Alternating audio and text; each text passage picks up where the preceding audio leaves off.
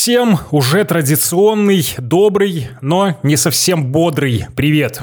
Осознание нынешней реальности бодрости, конечно, не добавляет, но в любом случае я пришел к решению, что творчество всегда может и должно использовать свои ресурсы, чтобы множить на планете добро. Меня зовут Егор Колесник, я автор подкаста «Пробел». Подкаста, где даже в такое непростое время продолжу использовать добрую силу человеческих историй в звуке. Несколько дней назад я пролистал все эпизоды предыдущих трех сезонов «Пробела», и меня ошарашило. 80, а может и 90% моих собеседников покинули Беларусь по абсолютно разным, но схожим причинам.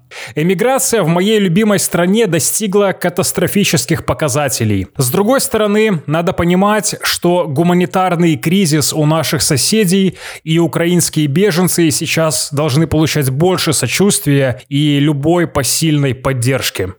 Этот эпизод подкаста будет не в привычном формате. Недавно хорошие ребята из студии документальных спецпроектов «Возера» запустили подкаст под названием «Белорусы на удаленке», где исследуют феномен белорусской эмиграции. Я автор и ведущий этого подкаст-исследования. Сегодня я оставлю небольшой фрагмент первого выпуска, где детальнее рассказываю об атмосфере этой аудиокругосветки. Подкаст «Белорусы на удаленке» доступен доступен на всех основных аудиоплатформах. Подписывайтесь, рекомендуйте вашим близким и не только иммигрантам. Ссылку я оставлю в описании.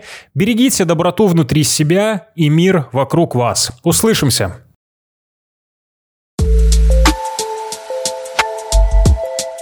Не шукай ты счастья доли на чужим далеким поле. Так писал гений белорусской литературы Янка Купала. Но в жизни случается, что многим приходится искать и счастье, и долю далеко от родной земли. Это происходит по абсолютно разным причинам. Таких людей мы называем эмигрантами. И если цели у эмигранта могут быть самыми разными, то причины у него всегда две. Человек уезжает за чем-то, либо уезжает от чего-то. И истории этих переездов всегда имеют разное настроение. Кому-то удается обрести новую родину, и она его принимает, а кто-то так навсегда и остается чужестранцем. Именно о философии белорусской эмиграции, а также о том, как выглядят и организовываются наши диаспоры за рубежом, мы решили сделать этот цикл аудиоисторий. Меня зовут Егор Колесник, и я очень люблю подкасты. Вместе со студией документальных спецпроектов «Возера» мы приглашаем вас попутешествовать по всему земному шару, от океана до океана, где попытаемся разобраться в феномене белорусской миграции через истории тех, кто в разное время и по различным причинам покинул Беларусь. Мы расспросим белорусов на удаленке о том, как они живут в других культурных мирах, так ли уж эти миры отличаются от привычного нам, смогли ли наши герои стать там своими и, наконец, нашли ли они на тех самых чужих далеких полях свое счастье и долю. Купала писал свои знаменитые строки в 1913 году. Именно в те годы и начал формироваться концепт белорусов зарубежья. За более чем столетие для эмигрантов менялись и причины расставания с родной землей, и направления, куда за лучшей жизнью уезжали наши соотечественники. Слушая этот аудиопроект от студии Возера, мы уверены, вы не раз проведете некоторые параллели, которые, вопреки законам геометрии, все же порой пересекаются в пространстве эпох. Ну а для того, чтобы наше с вами путешествие прошло и увлекательно, и познавательно, предлагаю, метафора, научиться ставить паруса попутному ветру. То есть для начала разобраться в терминологии и базовых знаниях по истории белорусской эмиграции. Нашим штурманом станет Геннадий Коршунов, кандидат социологических наук, доцент, в прошлом директор Института социологии Национальной академии наук Беларуси, сейчас социолог в эмиграции и старший эксперт Центра новых идей.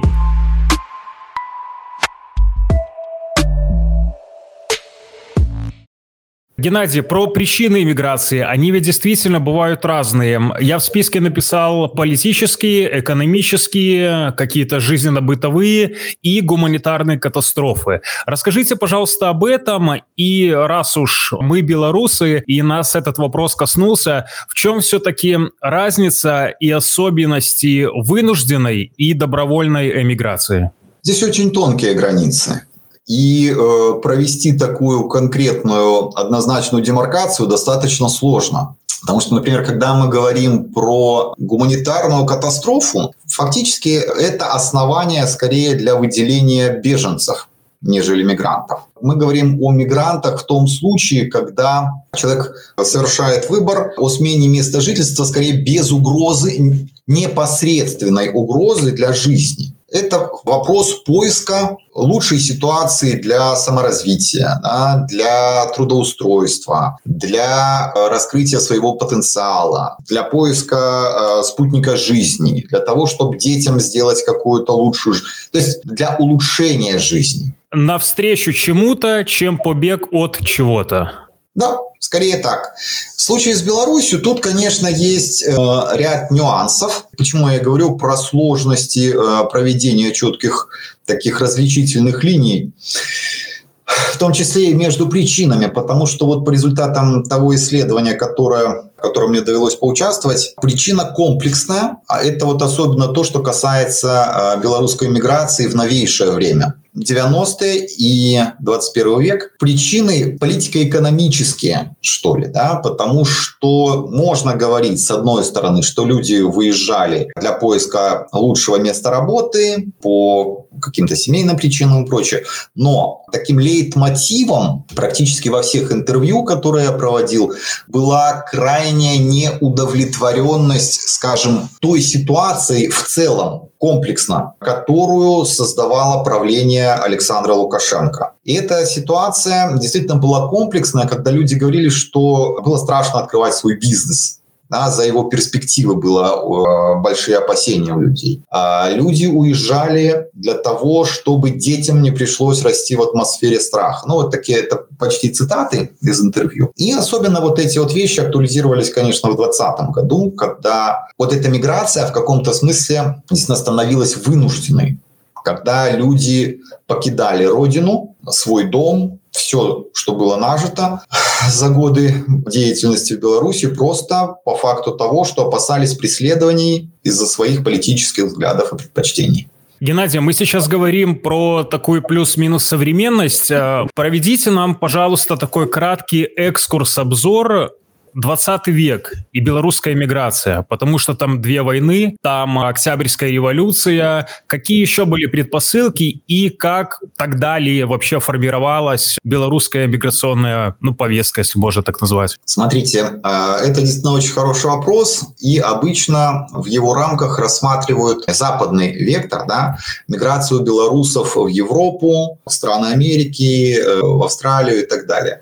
На самом деле нужно смотреть немножко шире для того, чтобы понять весь масштаб, скажем, человеческих потерь, которые были у Беларуси в 20 веке. И здесь э, нужно немножко раньше начинать, потому что э, в существующей типологии белорусской миграции первая волна начинается, скажем, с конца 18 века, когда разделы Речи Посполитой спровоцировали два направления э, миграционных потоков. Первый, действительно, это на запад, когда э, люди бежали по политическим мотивам, ну, участники восстаний. Да, шляхта покидала родную землю и уезжала в Европу, с одной стороны. С другой стороны, были потоки, когда людей насильно выселяли российские власти на восток. Это же известная штука, что в Сибири у белорусов огромная диаспора. В том числе это вот эти потомки вынужденных переселенцев. Кроме того, на рубеже 19-20 века, пока была возможность, кстати, границы были открыты, была большая массовая такая трудовая миграция из Беларуси на заработки. США, Западную Европу, Австралию, Канаду и так далее, и так далее, и так далее. Часть людей возвращалась, заработав денег, привезя их на родину и покупая землю, да. Часть не возвращалась, и, собственно, вот, вот из этих таких э, с начала 20 века и можно э, говорить о начале формирования белорусов за рубежье. Другое дело, что э, это начало было такое не то чтобы достаточно условное, оно не оставило очень больших следов, потому что процесс формирования национального самосознания тогда еще только запускался. Да? И фактически э, вот между этими волнами миграции, о которых сейчас будем говорить, и было достаточно большое взаимное недопонимание потому что выезжали люди фактически в разных волнах из разных стран. Первая волна – это, скажем, переселение из Российской империи когда белорусского самосознания как такового еще особо и не было. Да, поэтому и растворялись достаточно быстро выходцы из Беларуси в России русскоязычной диаспоре, так скажем. В то же время, вот еще до Первой мировой, была достаточно большая еще одна волна на восток. А, была Столыпинская реформа аграрная, которая спровоцировала по разным оценкам до там, 600-700 тысяч человек выехать из Беларуси в Сибирь. То есть Сибирь то, что она наполовину белорусская. Шучу, конечно, но в принципе там, ну, это известная вещь, да, белорусов действительно очень много. И, ну, было достаточно интересно. Неожиданные вещи для меня открылись. Одна из которых, в частности, состояла в том, что очень многие из тех, с кем я разговаривал, воспринимают и описывают себя не как диаспору, а как белорусы зарубежья. Очень интересная штука. Я говорю, так а почему, в чем такая разница? Они говорят, диаспора – это те, кто уехали и закрепились за рубежом, ну, просто так вот у них есть некоторые связи с э, большой родиной. Поэтому есть понятие «большая родина», а, откуда уехали, и как бы новая родина. И вот у многих из тех, с кем я разговаривал, такого деления нет. Они продолжают ощущать себя белорусами, они продолжают в каком-то смысле быть в Беларуси, хотя и, и находятся э, за ее географическими рубежами. Очень интересный феномен.